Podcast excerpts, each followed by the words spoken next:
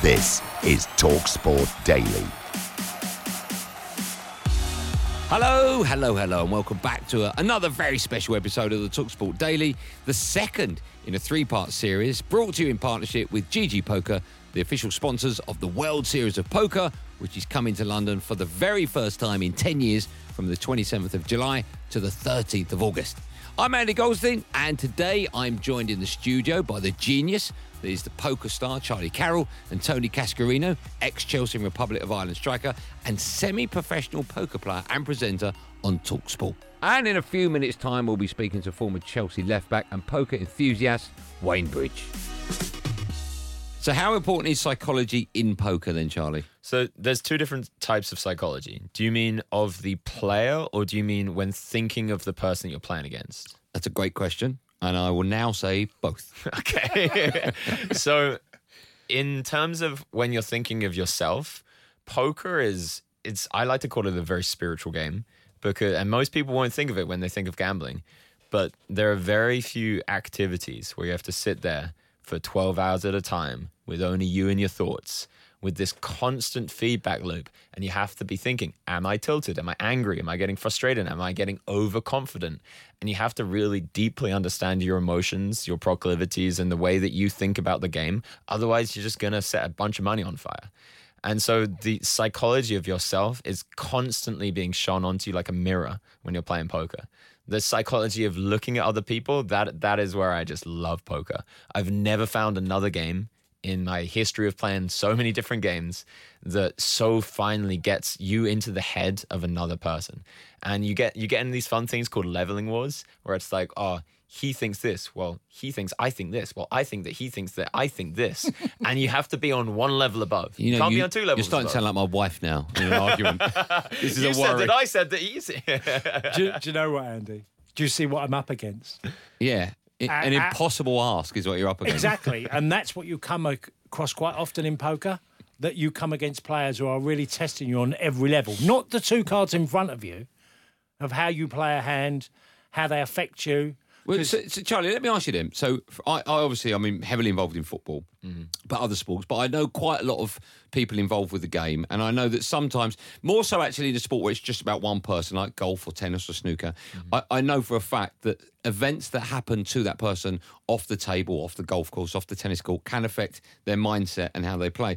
How do you cope with that? If, for argument's sake, you're going into a tournament and your dad's really ill, or your wife's in labour but you don't know when she's going to, or you've got money problem. How do you deal with all of that? How do you leave that at the door and play your normal game? Let's just say, coincidentally, I did my best back in my back in my earlier career when I wasn't traveling with my girlfriend. Ah, okay, you know we're going to leave this in now, right? That's all right. I- it was I've my ex girlfriend, so that's fine. I, I've got a story on that as well. I went to Las Vegas and played the World Series a number of years ago. I had 10 days on my own and I agreed to meet my missus after the 10 days of playing. I went on a great run. yeah. The day she landed, I lost the next seven days consecutive, lost, blew all my stack. And it was nothing more than just like, is this a coincidence? Or just how did this happen? You know, it, it was a weird experience of being in a place where you're so calm. I had a lot of time to think about what I was doing. I timed my schedule. I knew when I was going to get up at night. I was making sure I was getting up at three thirty in the morning because I wanted to play against the, the players that were at the end of the night because most of them were there were losing. So I, I tried to work out this whole discipline route. And the day that she arrived, it all went wrong because I changed my routine and and then obviously with that it just snowballed. So, so can you can you read that on someone else? So, uh, I'm guessing body language comes into it a hell of a lot. Okay, have you studied that at all? Or? Yeah, a lot. You have, and, and can you can you find out what what mood someone's in when they get to a table just by looking at how they sit, how they slump in their chair, or how they play with their chips? there are many many tells of like what kind of energy somebody's in and it some, some of this is subconscious some of it you can consciously like oh okay he's playing with his chips more aggressively or he's sitting he's sitting in front of him with, with two red bulls you know and and he's probably not got very good sleep there But there's that could be a bluff, right? generally generally it, I think it's, you're it's thinking too interesting. I, oh, yeah people okay. tend not to go that deep into it Try it. Try it at the tournament. All right? Sure. Turn up with about a crate full of Red Bulls. yeah, it is. It is actually a thing that sometimes people will dress in a way that they won't look like a professional poker player, and they'll hold their cards in a kind of fishy way, and but actually they're a killer.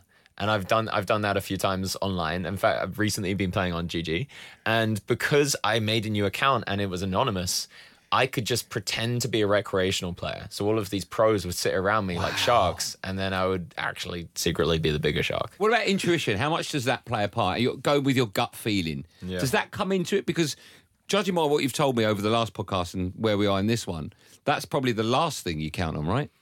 Actually, so in poker, it's one of the main things I've ever learned through poker is the duality between intellect and intuition. So the intellect is there to dissect and analyze, okay, there's this many combinations or there's this percentage that I'm going to hit. You have to really feed your intuition with all of this data, these data. And then once the, the, the data are in your mind, then you're suddenly doing what's called a multivariate analysis, which just means that there's loads and loads of different variables. He's bluffed that done that time. He's bet this size. He's looking like that. He's he's done that. The turn cost come out this side. His heart rate's gone up at this speed. And then all you can do is rely on your intuition to take all of those ingredients and bake something good. And that's where intuition has to come in. That's where cultivating your intuition has to be really important. Like I meditate before I play all the time because if, and I'm sure you know this for football, like when somebody's tuned into the game, like it, it looks like they're they're performing art, right?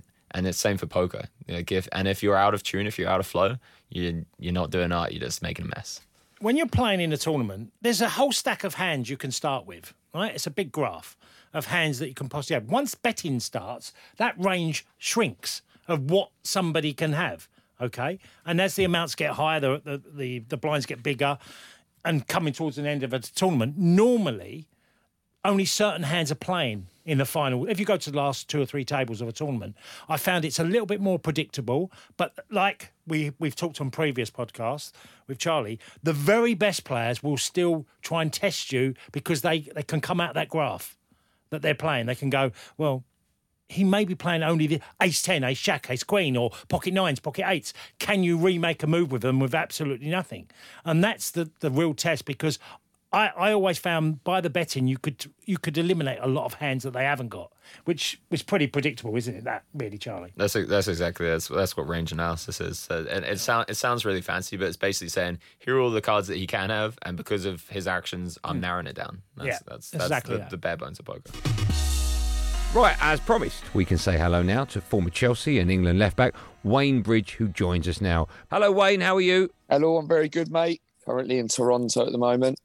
Oh, okay. There's no need to show off. Uh, we're stuck in London. But listen, we've got lots to talk to you about. And uh, I want to know, I suppose the obvious question is how long have you been playing poker for, firstly, and how did you get into it? Well, I've been playing for a while, but I wouldn't say I've played consistently. I probably started, um, my old agent, Aaron Lincoln, um, he likes a bit of poker, and it just ended up him getting a load of friends around his house really sociably. And we ended up playing probably once a month. We had like a little tournament and then we'd have some bigger ones. And he had like a little wall, uh, like a picture thing on the wall where if you ever won the tournament, your picture went up on the wall and there was trophies and everything. So it mainly started just playing amongst friends, to be honest. So Wayne, at the very start, you're, you're playing with your friends and probably some teammates. Um, so did you progress and play online, or did you play go to casinos to play? and just try and improve your game? Yeah, look, I haven't put the hours in that you should do for poker. I think it's like anything; you've definitely got to put the work in, and it's definitely not. It's not an easy game. It's definitely not as easy as what people think. I played in Vegas a few times, and I did play. I played online. I just haven't played probably as much as I'd want to play. That's mainly just to other hobbies and kids coming along and and stuff like that. But yeah, I always like to get it get it in when I can. Is it true? I don't know how true this is. I'm hoping it is. Is it true that you've actually described your own style as kamikaze? And and if so, does that mean you're aggressive or just completely and utterly reckless? well, reckless sometimes works. I think the thing with it is I, I'm I don't class myself as a great. I could I wouldn't class as a great poker player because I don't play enough, and I think I probably class myself as more kamikaze when I play with my friends because once you get a few drinks in you, sometimes the actual proper poker player can go a bit out the window. So that, that name probably comes more from playing with my friends and having a few drinks and everyone gets a bit more reckless. Well, it's quite funny, Wayne, because I I learned very early on that the bluff is can be very uh, overrated um, because once players work you out and know how reckless you can be, boy, they're going to call you and they're going to come after you Oh. because and that's one of the dangers that if you're just too reckless, you know, you're going to get your Yeah. chips taken away. Oh yeah, you come unstuck so so much. I think that the the big one that I won for the charity was probably the best poker I played, and that was down to patience. I think you've kind of not got to have too much of a big ego and just fold, fold at the right times, not chase a card. So I think I've, I've, I've always played my best poker when I've been patient. Do you have any? Do you have any tells? Do you think, or when you've been playing with other footballers, do they have any tells? Are you are you looking maybe not Cass, but let's use Cass as the example. If Cass was in a game, would you be thinking, okay, I know when he gets down to maybe the last card, his nerves go all over the place and he, he can't bet properly. Do you have that with any of your pals? Oh yeah, definitely with some of my friends you can tell. But I think when you go into a poker room, people that, who play a lot, I think they're very they're probably very hard to read, and I tend to just try and concentrate on my own game. And literally, is, is patience is a big thing for me. Just try and stay really patient and not chase cards. So I think you know with with poker, I think you can get luck. You definitely definitely a little bit of luck in there, but it's all short term. You've definitely got to stay consistent. And like I said, I, I don't play enough to read people, especially when you go into those games where you know the professional poker players. I I think it is it is quite hard to read. And, I, and like I say, the more you play, it, you'll definitely get better at it, and it's putting the hours in. Wayne, of course, we have been talking about the World Series of Poker, and I know you're a big fan of it, and I know you're playing in it as well. Yeah, I'm playing in it thanks to uh, GG Poker. Like you said earlier, like when you come out of professional football, you get these opportunities. So, you know, thankful to them. And yeah, I'm really excited to play in it. I can't wait. Okay. Well, my advice would be take some dark glasses, maybe a scarf and a hat, I so we might- don't see yeah, any hat- of your tells. Mask, yeah, yeah, that's that's definitely me. Mask, glasses, hat. Maybe ask if you can play from inside a cupboard so they can't even see you. yeah, All right, I play. my- Yeah, definitely. It's probably best for me. I think. Wayne, or maybe I should call you Kamikaze. Our five, our five minutes are up, and I'm hoping that you last a little longer when you go into poker tournaments. But it's a, a real pleasure speaking to you. Oh, Thanks so I much for your be. time. All the best, Wayne. Thanks, mate. Cheers. Thanks a lot. For the first time in 10 years, the World Series of Poker returns to London in association with GG Poker. The World Series of Poker Super Circuit is in London from the 27th of July to the 13th of August and includes 15 gold World Series of Poker Circuit rings and a £7 million guaranteed prize pool. On top of that, you can qualify online for the £3,300 main event with a £3 million guaranteed prize pool exclusively at GG Poker. And just a final reminder from us that players must be 18 plus. Full terms and conditions apply. Please see ggpoker.co.uk for details. Play responsibly and begambleaware.org. So, Charlie, let me ask you: Do you have a, a team around you, like coaches, or do you have people that you can rely on for advice? Do you have research on opponents, or is it just you turning up? Interestingly enough, I was one of the few people that did this without coaching. So I, I never had a coach. I never I never really studied in the same way that other people study. A lot of people they look at like solvers, like artificial intelligence solvers. I never I never did that. I played on just playing and talking to to friends. And that that that was it. And for me, the biggest part of it is having a community of people that you can analyze, talk through hands. Like, why did you do that? Could you have done better? Even though it went well, could you have made more money? And that that is is a really staple thing. Some people that have like a whole community that have a coach, and he'll have a coach, and there'll be other people. Um, personally, I, I I prefer to just have have friends and people that are very finely tuned into the game. We know each other's strengths and weaknesses, and we just test each other's wits. And and do you do research? I'll ask both of you this, but I'll stay with you, Charlie. Do you do research on your opponents at all? I used to. So when I was playing full time, I had a database of all of my opponents, a list of all of their tells that I had on them, like what I might see them doing. And because when you're playing the super high stakes, there's only a few dozen people that you're going to be playing against consistently. And then there'll be other people that come and go. But for for those people, you you really get to know everybody really well. And it's this constant leveling war. It's like this arms race of okay, who can find the next piece of theory that's going to elevate their game? Who can be on the level above their opponents? Who can understand how they've adjusted and then readjust in the next tournament that you play? And what about you, Tone? Do you, do you know your opponents most times if you're going again, to a casino? well, or? of course, because if you've been playing a game long enough and you play different tournaments and you play in cash games, you you know you meet up with people and like Charlie, I take advice on sometimes how I played a hand and. You know, you, one of the greatest pleasures I have always got is if I'm playing against a friend and you outwit your friend because he knows your game. Do you see what I mean? That's It- no friend, Tone. well, no, but you could sometimes they think oh, he wouldn't do that. Would he? Would he really do that? I, I've always loved that side of it as well. But yes, of course, I take advice uh, because you're learning all the time, and especially as you get older, there's an influx of younger players that bring and evolve the game, a new dynamic, and that is really challenging. You know, mm. I like I said at the very start in the first podcast, we talked like knowing, say, playing against Charlie when he was first in the game, and to the Charlie that ten years later has won twelve million dollars.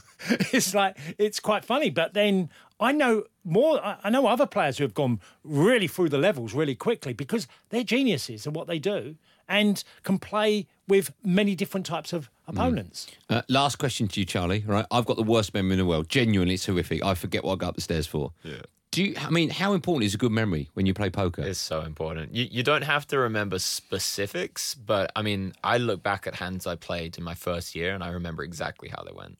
Like I, I remember how the flop came out, the turn came out, the bet sizes, and the, the concept that I took away and the lesson that I learned from that hand. So pattern recognition is one of the main things in poker. It's like, okay, I've seen this situation maybe seven or eight times online. The proclivity of my opponents has been to underbluff the situation when the ace comes on the river because of this reason, this reason. Extrapolate that and put it in a different scenario. So the pattern recognition of poker is so nuanced and complex, and that that is what separates a, a great player from a, a good one. Okay, I fold. Um, I asked uh, Charlie one last question on the first podcast, so it's your turn to answer this last question, Cass. All right? Yeah. What's the best hand you've ever seen? You ever seen a royal flush? Oh, I've seen them. Yeah, I've not had one in a tournament. What's the best one you've had? I've well, I've I actually had one two days ago that's leading in the because there's a cash race and the highest hand gets it, and I've got a queen eye straight flush, and that's still leading as far as I know today. But it's two days left, so there's a nice prize for that. What gives you more satisfaction, that or scoring a goal? Well, it depends what type of game that. I mean, if I'm going to get a hand and getting a straight flush in the World Series final or the GGP poker final, I'm getting a straight flush and win the tournament. I'll take that over any goal. And, and that's the right answer as well. Well, that sadly is all we've got time for in this episode. A big thanks, of course, to Charlie Carrel, Tony Cascarino, and Wayne Bridge. We'll be back with more poker tricks and tips for you, and we'll speak to another of the best poker players on the planet. Would you believe the American Jason Koon will be our guest in the next episode? So make sure you join me for that. This is all in partnership, of course, with our friends at GG Poker, the official sponsors of the World Series of Poker, which is coming to London for the very first time in 10 years from the 27th of July to the 13th of August. So get practicing.